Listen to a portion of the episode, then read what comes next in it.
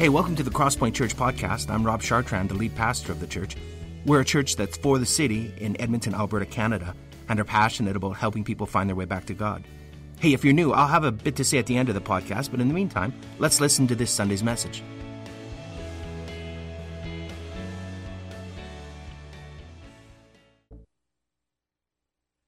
Crosspoint, glad that we can be together today. Naomi and I wish we could be with you in person, but realize some of that sometimes we don't get everything we want. And realize we've been in a challenging uh, oh, months, over a year already, and many people have experienced great difficulty and in some cases significant loss. Know that we are praying for you, uh, partnering with you on this side of the world, but often in your thoughts. And I know I appreciate the times where Rob and I, Pastor Rob and I, can chat and, and catch up and even be able to pray together at times. So know that you are in our thoughts. Um, before I jump in into the talk today, uh, people often ask a few questions about what, what's it like here living in Thailand, what's different, and people often like animal pictures. So I'm going to show a couple just really quick for fun. Uh, maybe some of them you've seen. I know for sure there's a couple new ones. Uh, but before, if you don't know, my name's Darren. My wife and I, uh, my wife's name is Naomi. We moved our family uh, as part of the Christian Missionary Alliance seven years ago, uh, and uh, have been sent here. You have partners with us. You are you are part of our sending church family, and so we're grateful for that. You see a picture here of where Phuket is. It's in the south, uh, south little island in the south of Thailand. It's beautiful, but also faces significant challenges. You've already sent a short-term team here, and I know they've they've seen and been able to experience that. Here's an updated picture of us. Kids are growing up. We're getting gray hair. Times are changing, but yet God is good, and there are a lot of things happening that we can give thanks and praise to God about. But here are some quick animal pictures because here's just some of the things that are just different, a new kind of normal. You need to know that 7 Elevens are everywhere in Thailand. You can get almost everything in a 7 Eleven. So much so that apparently a massive monitor lizard thought the same thing. You can see a picture here. This is just about a year ago. Went viral a little bit. I'm not sure what you do when you walk into a 7 Eleven and seeing that, hey, you want to buy some milk or some products on the shelf and this guy has decided to park himself there. Anyways, don't know how they got him out of there, but again, a new kind of normal. People ask about snakes. Snakes is always a topic. You might have seen this one before. If not, it's rainy season here now. The streets flood. The snakes come out. They look for something warm. This car was actually in the parking lot of one of the local Thai churches. And I asked the pastor, What do you do when this happens? Like, how do you get rid of that guy? And he just said you just you just have a long lunch. You just you just take your time and chill. You, you let it you let, that car cool down and the snake will move along. I don't know about you but um, how do I how do I say this? So we're starting to get to the time where Naomi and I, where we get up during the night and we, we go to the bathroom. I mean, that's too much information for a, for a Sunday morning. But Naomi has this habit where she turns on like a ton of lights, and it's always kind of been annoying to me. And I was like, why why are you doing that? Why are you turning on the lights? And she has to kind of expect the area first. Well, we found out that's actually good advice because check out this picture. This was just in the news a couple days ago. That is a cobra coming out of someone's toilet. So, you ever come here turn on the lights before you go to the bathroom. It's apparently really, really important. We have not experienced that, but again, it's a little bit different. And people sometimes, the next picture, people sometimes ask, you know, they talk about, uh, we've all seen Lion King, lions are the king of the jungle. Well, over here, it's actually elephants. Elephants rule the jungle. And while you, not, you might not see an elk or a bear cross the road, you might see a, uh, an elephant cross the road. And uh, you just let them be because they can flip a card. They literally can do what they want. They're actually quite fast as well. And we know when we go camping that sometimes you have to hide your food and your meat because you don't want the bears to come or other wild animals. Well, this was in the news just oh, maybe half a year ago as well. Apparently, this elephant liked what someone was cooking and liked it so much that he just pushed his head right through a cement wall and had an evening snack. And so elephants are kind of cool, but it's a little bit different here. Those are just fun. But again, we're not over here because they're different animals and they're neat and God's creation is wonderful, but we're here to follow Jesus' example. And that's this verse. It's our theme verse from Matthew 20, 28. It says that the Son of Man, that is Jesus, came not to be served, but to serve and to give his life as a ransom for the many who are held hostage. And we do that as a church family there in Edmonton, here in Thailand, to the ends of the earth, to the ends of our neighborhoods. We follow the example of Jesus to be on mission. And this is our uh, vision statement as a project of the Christian Missionary Alliance, as For Freedom International, is to break chains of oppression so that people have an opportunity to encounter Christ, live in freedom, and ultimately change the world. And here are just two quick slides of a collage. There's been so much that's been happening. I just got the slide up in front of me here. From red light outreaches to salon ministry to building a safe house to Thailand's first, South Thailand's first child advocacy center, supporting exploited children and partnering with government and law enforcement, the building of a preschool program for disadvantaged children, ex- expatriating um, trafficking survivors back to their home country, decisions for Jesus. You see a picture of baptism. It's all some of the ways God has working has been working. You can see in the next slide continues to grow. There's now a fully operational ministry center. The team had just begun to see, the team that you sent had just be, began to see the beginnings and the formation of that a salon program, vocational training program, trainings with government. We've graduated our first class. Yes, COVID has slowed things down, but even now have just launched in the last year um, a fully functioning investigations team, which unfortunately with COVID, much exploitation has gone online. Has become a little bit more challenging to identify, um, but we now have social workers and trained investigators partnering very closely with international government agencies and, of course, our, our trusted Thai uh, national police and partners. So you can continue to be praying for them. But we do all of this because Jesus changes everything. And this is what we're going to talk about today. In light of Jesus changing everything, what does it mean for us to live a life of mission, on mission for Jesus? We're in this great series together as a church family. We're going to be looking at mission today. What does that mean for us? So, with that, Big, big mouthful fast. I know. Let's take a breath. Let me pray, and we're going to jump right in. Heavenly Father, thank you for Crosspoint. Thank you for this church family that we get to be a part of, even across the distance and miles. Thank you that, that we can come to you together as men and women on mission for you. I just pray as we look at some text today from your word that you would grip our hearts, you would encourage us. Life is full of distractions currently, Lord. You know that. And so I just ask in Jesus' name, would you focus our minds, our ears? Lord, the things that you would have us hear, would people hear those? Things that I say that are a distraction or that you don't want us to hear or remember, Lord, just strike those from our memory. Above all, would you give us opportunity to make your name more famous each and every day? As we seek to serve you. And we said, Amen.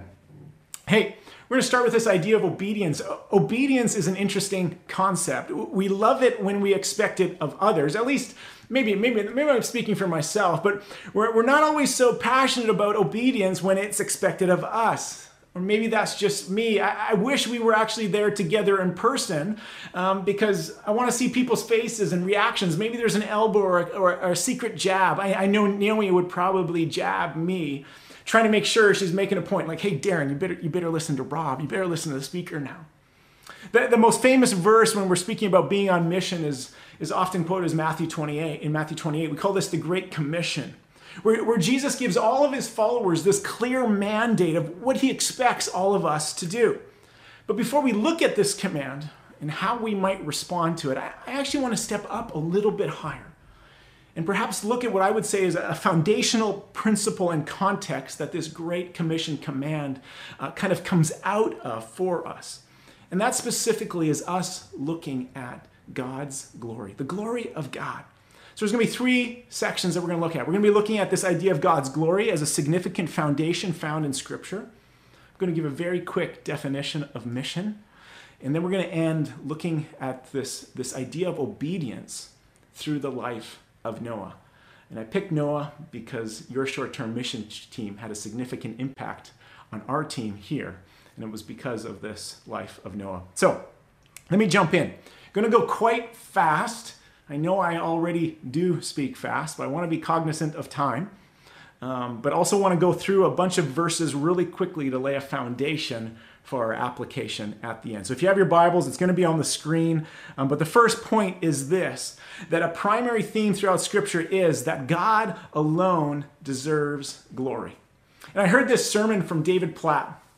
And it might have been, I don't know, two years, three years ago, four years. It's been a while, but it, this was this whole this whole idea he was talking about of of how God exists to glorify Himself. So I'm going to take some of his notes just for this beginning intro section, and, and then expound on that with some verses here. And and if you think of that phrase that God exists to glorify Himself, you might think that seems a little odd at first when you first hear it, doesn't it? It's a, it's a, perhaps a little off. Maybe it even sounds selfish.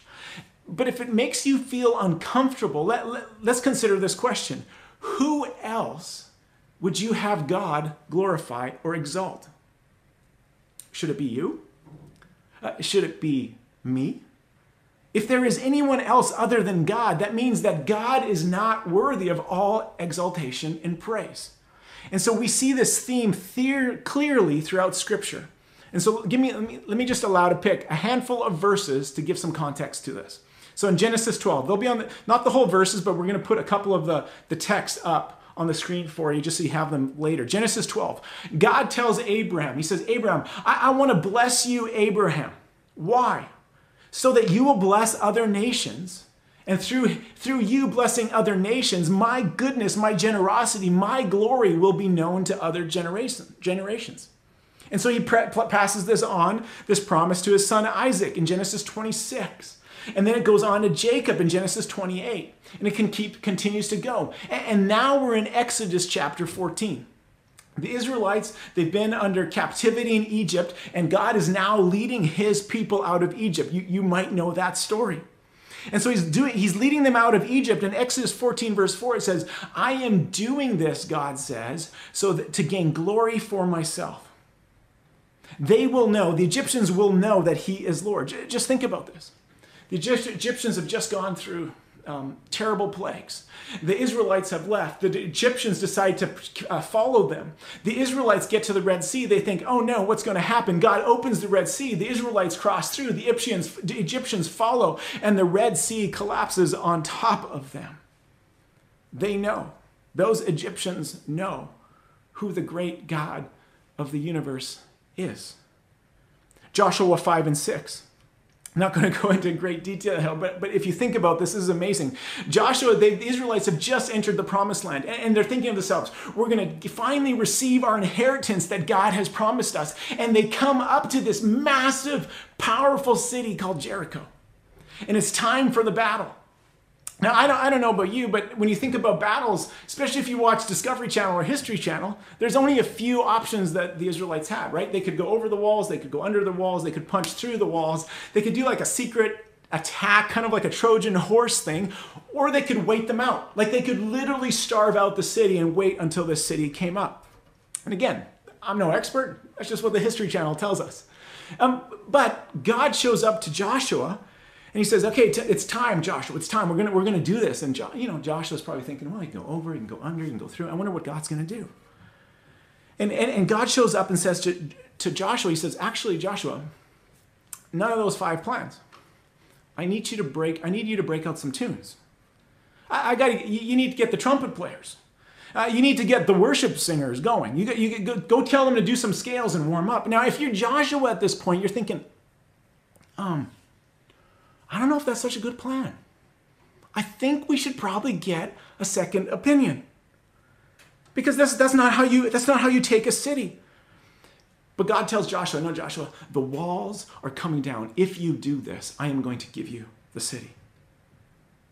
So after 40 years of walking in the walking of walking in the desert and waiting to get into the promised land, Joshua has to go have this awkward conversation with his army that's been prepping and say, guys, we're, we're not doing any of that stuff. Uh-uh. We're, we're actually going to stay in the background. We're going to let the worship leaders take charge because that's what God says. That's how he's going to break down the walls. Why did, why did God design the battle plan this way? He didn't have to do it this way.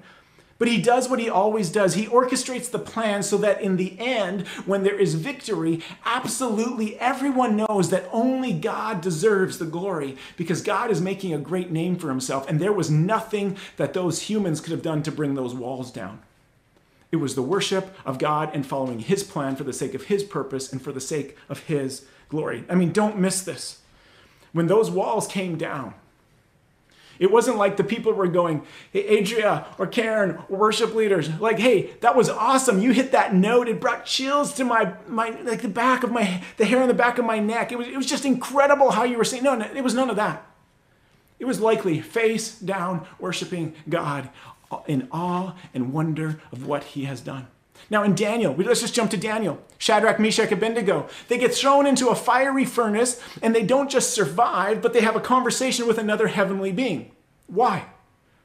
So that that pagan king would give glory to God. We, we pick this up in Daniel 6. It's why, it's why Daniel gets thrown into a lion's den. Because the next morning, the king, the king's like, Daniel, are you okay? Okay. Just like roll the, he, he didn't want to throw him in, but he ended up being throwing him in because he got tricked by making this law. Why does Daniel get thrown into the lion's den? So that the God of Daniel is worthy to be praised. It's all of Psalm 23. We, we know this. The Lord is my what? He, he's my shepherd. I shall not want. He guides us. He guides me in paths of righteousness. Why? Why, why does he do this? We, we know this. For his name's sake. Why does God guide you and guide me? For the sake of God's name.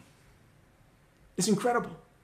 Psalm 67. Let's keep going. It says, May God be gracious to you and shine his face upon you. Why should God be gracious to us? We know that he is and he's kind and loving, but why should he do this to us? It says this, so that his ways may be known on the earth and his salvation among all the nations.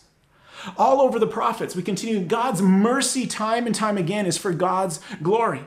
And this might be actually a really important verse chapter for someone today. If you're going through difficulty, just really hear these words, but we're going to land on the main point. In Isaiah 43, it says, Fear not, I have redeemed you.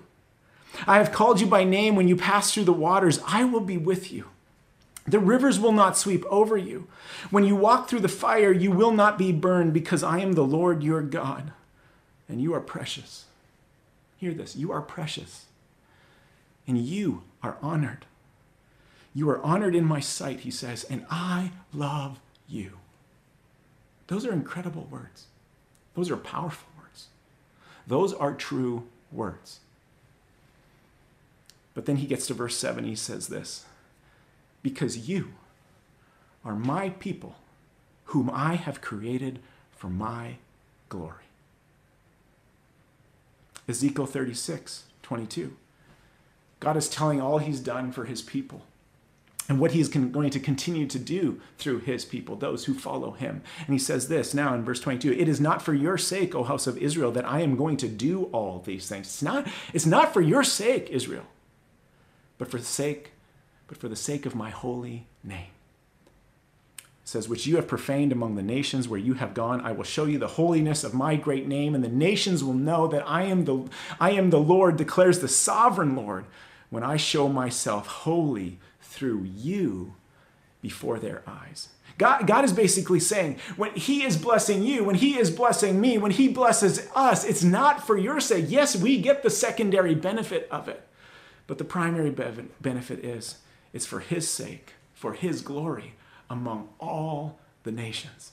And it just keeps going and going and going. I encourage you to do a study of God's glory in His Word. Only the Lord is worthy of praise, and only His name is above every name. And His desire is for the entire world to know that He alone is God and that He alone can save. And because of that, He alone is worth all glory and honor. And so now we get to the New Testament. So take a deep breath, just raise your shoulders up. And now here's just God, God's been talking about this in the Old Testament, and now He's inviting His people into His journey and His mission to do this. And He's so we know this in Matthew 28. It's the Great Commission. Go and make disciples of all nations. Go tell everyone at the end of your street, the end of, end of your cities, your provinces, your, your countries, until the end of the world. In Mark 16, he says, Now, now bring my glory, but go and preach the good news to all creation. Luke 24, repentance and forgiveness of sins are to be preached to all generations, sorry, to all nations. It's what's behind Acts chapter 1 and 2, specifically Acts 1 8, which says, You will receive power when the Spirit comes. This is incredible. The all powerful, God of the universe, the all powerful God of the universe, he, he puts His Spirit in you, in us, those who choose to believe, who choose to believe and follow Him. That is, I can't even comprehend that. Like, just think about that. The all powerful God puts his spirit into you as a follower of his. Why would he do that? So that we would go, as he commands, to the ends of the earth, to our cities, wherever he places us, to our circles of influence, and tell everyone friends, to tell everyone that Jesus is alive, that Jesus saves, and that he's, that he's coming back again and he's coming soon. So be ready, be on mission, and go and live a life for the sake of God's glory.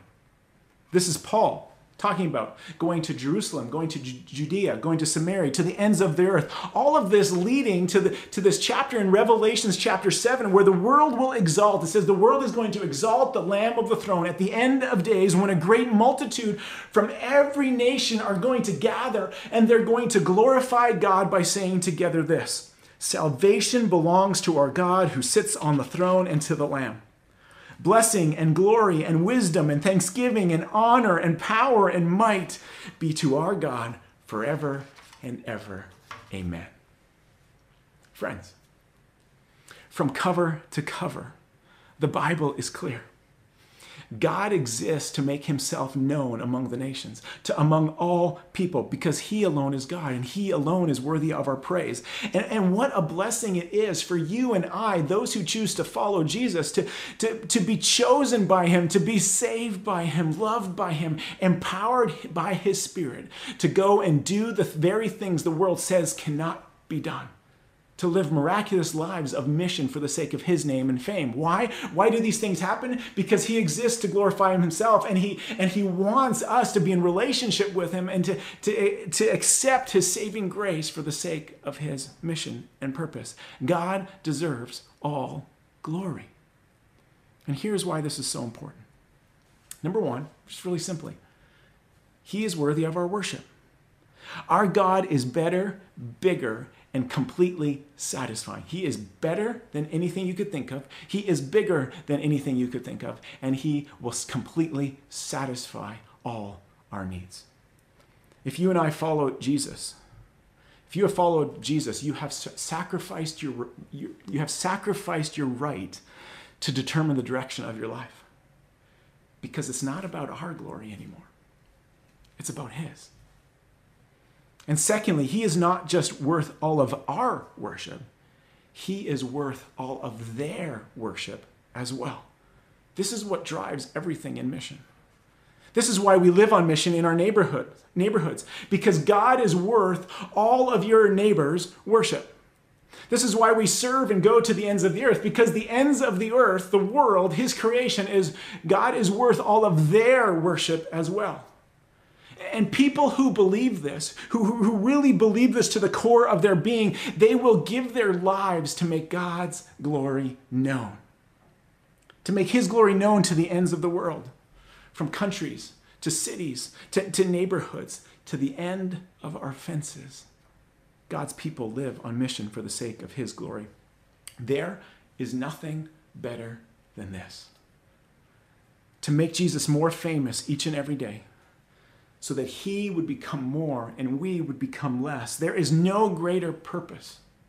There is no greater purpose that we could dedicate our entire lives to. So let me just give a quick definition with that as a backdrop. A quick definition of the mission of God. And I just took this from one of the commentaries, but I really like this. This, this uh, definition says this that the mission of God is the commitment of God to make himself known to his creation, ultimately for the purpose of redeeming and restoring all creation to its right relationship with God. The story of God making himself known. The, story of God making himself known and thus us coming alongside his mission to make, to make God more known throughout the world by serving him is the grand narrative of the entire Bible. That's the story. That is the mission. So let me let me transition a little bit. Um, I'm going to move into a little bit of application, but sometimes people ask me, Darren, what does it look like to live a to, to look like to live a story? They say to, to live a life that is worth talking about. And maybe that's a little weird, and I know that can sound selfish, but let's give this person the benefit of the doubt and consider this from a truly pure and altruistic point of view. They're saying, What does a life worth living look like? How, how do I live a story, a life marked by love, generosity, of servanthood, of, of living for others, of knowing joy in the midst of hardship? How, how do we live that kind of life? And this is what I love about the Bible God is never trying to trick or confuse us, never. And here's how we do this. Here is how we live a life on mission. Simply, we let God be the author of our story. We do what the author of Hebrews tells us. This is in Hebrews 12, verse 2. You can look it up later. It says that we fix our eyes on Jesus, the author and perfecter of our faith. In fact, he says earlier, Jesus says earlier, if there's anything in your life, any hindrance that is taking away from your focus on Jesus, says throw it off. Not just, don't just throw it off, like tear it off. Have urgency. Get away from that. If anything is taking you away from Jesus, run from it and focus on the only true, perfect author of your life, Jesus Christ. And so here's the question Are, are we willing to live that way? It's a little hard, isn't it? Um, to say yes to the author and perfecter of our faith who wants to write a story, his story, for the sake of his glory with our lives if we let him. And he, he only asks us ever to take the first step. And I say it was hard originally because sometimes we think about, man, what I have to think about the end game. No, we don't. We're going to look at that right away. We have to look at the next step. So as I was preparing for this, I couldn't help but be reminded of the team that you guys sent to us in Phuket. And I want, I want to re-watch the highlight video from that right now. And then I'll come back and continue to make a few comments on that. It's an opportunity to change the next generation. God, how do we bring the gospel to a nation like this? Even before the trip, God was speaking to my heart about um, stepping out and becoming more of who He made me to be and learning how to live in his community. We all need each other. We need to remain in community, and that will strengthen us for discipleship. He's called people from all over the world to come minister there. He drew people from Australia, um, the United States, uh, from Canada, uh, from Sweden. Some of their stories that we heard in terms of like how they came there was almost it was a supernatural type of thing. You see the work that they've done in FFI, and, it, and there's no possible way they could have done that just by being there and by virtue of being themselves if God had not guided their footsteps. It's like uh, building an ark on dry land, is what it is. And they call people all over the world to be doing this. And it seems ridiculous at times to be to be doing that type of thing because you look at the task and it is so mammoth, is what it is. It's an opportunity for us to be less about us and more about somebody else. So I thought this was one way to kind of be exposed to, to what missions it is and what it looks like and hopefully have an understanding of what it means to, to talk about Christ to people. And it's not as complicated as you think it is. And it's not as scary as you think it is.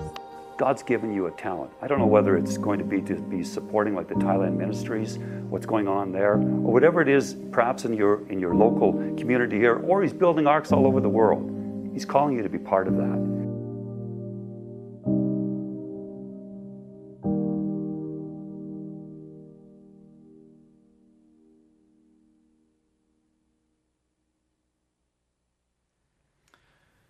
I watched that video, and it's still actually quite emotional for me, for our team.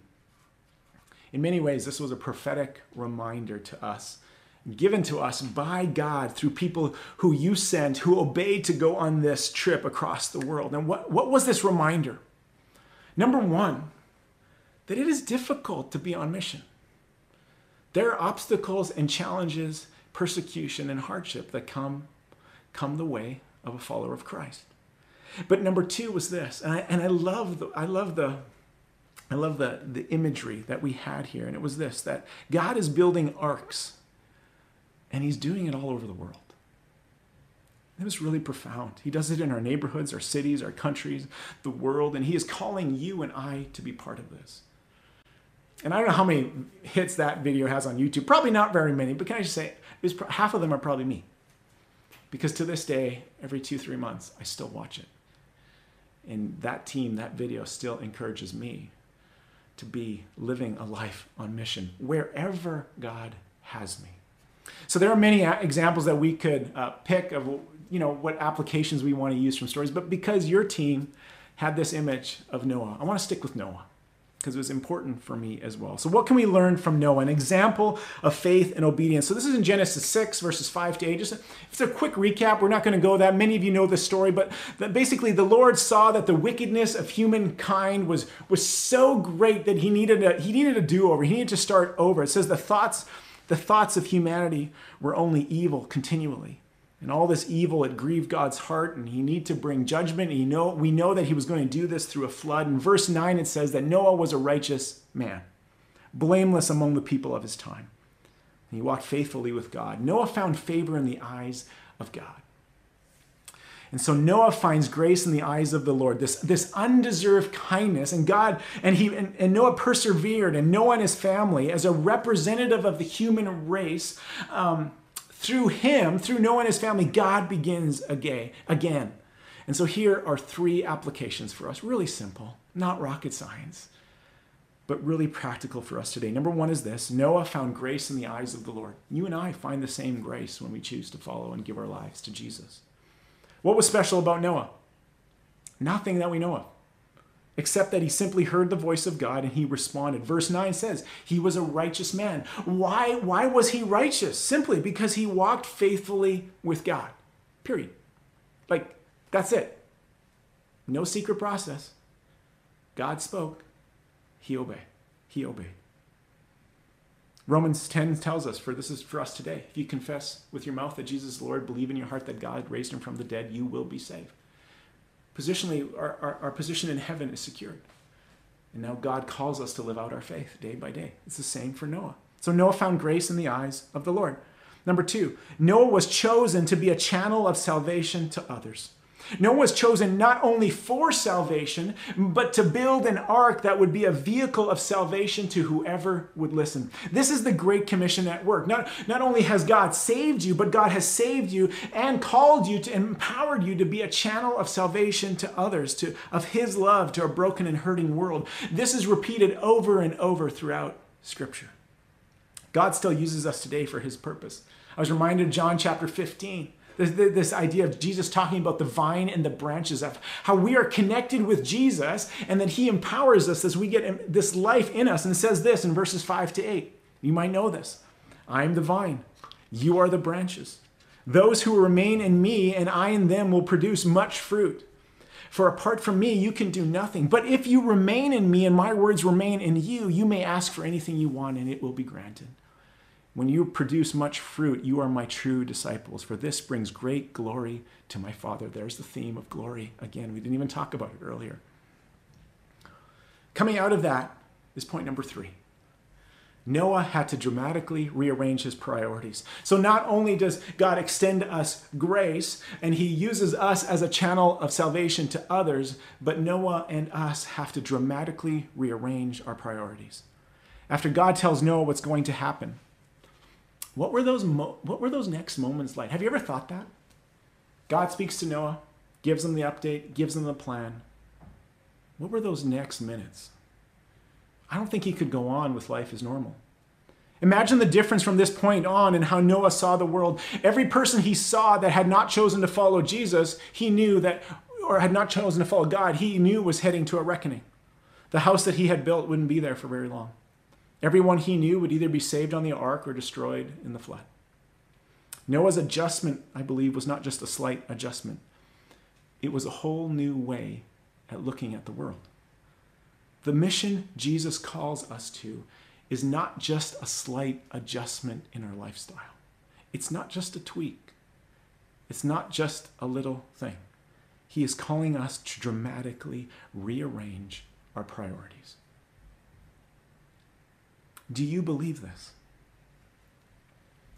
I have to ask myself Am I taking it that seriously? If so, it won't. It can't be business as usual for you and I. It will become a radical reorientation of our entire lives towards His mission, to be, to live a life on mission. And so I'm left with this question. I feel the Holy Spirit convict me personally, and perhaps this would be something for you. I think it'll be on the screen. A reflection question. Darren, do you see the world, Crosspoint, do you see the world with eyes of urgency for the sake of those who do not yet know Jesus? Are you willing to dramatically rearrange your life's priority for the sake of God's glory? I know many of you have. You're, you as a church are on mission or being intentional, but this is just a great heart check, isn't it? Each and every time. We are in a place similar to Noah. Let me wrap this up here. Like Noah, followers of Jesus have been given something to build. Noah was told to build an ark. When Jesus left, he, he tells his people to go build the church. Whenever God wants to do something on earth, he gives people something very specific he wants them to build. He, he didn't say to oh, Noah, Noah, guess what? Flood's coming. You better figure out what to do. No, he tells him. He gives him a plan. He told Noah to build an ark, and he gave him very precise instructions. The church is the New Testament equivalent of an ark. I'm not talking about a building, but God's people. You will build my church. I don't want to overstate this. Um, but I don't want to minimize this either. God left one institution on earth. It's in Acts 1 and 2. It's the body of believers men and women committed, sold out to Jesus and the glory of the Father. And He calls us, we are the church. So my question is, are you ready to take that next step that Jesus is asking of you? If you can, you might even be like me, you, you kind of feel it growing inside of you. You know that God is asking and this little pressure. And well, friends, we're not even around you. The worship team is there. I'm not there. Pastor Rob's not there. That is the Holy Spirit beginning to build something in you. Or, or maybe there's nothing and you're just like, Jesus, I, I, I'm a little afraid to ask. I would, I would challenge you to ask, challenge you to respond. Imagine if you're if you like imagining, I often have things like in a movie scene in my brain. Imagine standing with Noah, looking out at your doorway. What does he see? What do you see? A city you love, neighbors you love, kids playing, people going to work, going about everyday life, and some of them just don't know. The time is ticking. How can he, Noah, how can we do nothing?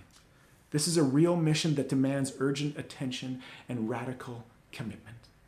People's lives depend on it. Their eternities depend on it. Maybe we don't talk that way all the time anymore, but it doesn't mean it's not true. It is very, very true. Are we living? Am I living? Are you living with urgency, with radical commitment? Let me just say this because sometimes it just feels impossible. It does to me at times. But you and I don't need to have the faith to finish the race, whatever that is, way at the end. We just need to have the faith to take the next step that Jesus is asking today. Remember, Hebrews 12, 2.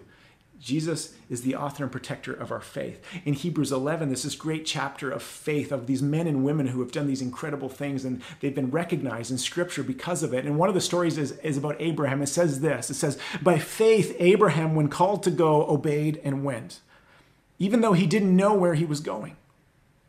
We just said that Jesus is the author and perfecter. Uh, he's the author and perfecter of the faith. He is the author. He knows the end from the beginning. That is his role. Our role is to respond to him in obedience, to go, to build an ark wherever God has us, to make his name more famous each and every day for the sake of his glory.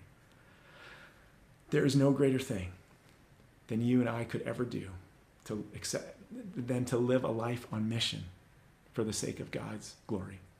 Know that I'm praying for you, that Naomi and I pray for you. And specifically today, in the light of the craziness of the world, our command from Jesus hasn't changed. But I'm praying that you would know the power of the living Christ in you so that you would live a life, a supernatural kind of life, on mission for the sake of Jesus, for the sake of his hope, for his love, his glory in a world that is looking for something more than what they currently have. I love you, Crosspoint. I miss you. Praying for you. Would you know his great love and power today? Until he calls us home, be on mission for him.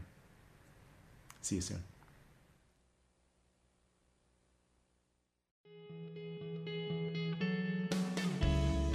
Well, thanks for listening to our podcast. We hope it's helped you in your spiritual journey and it's helped you draw closer to God.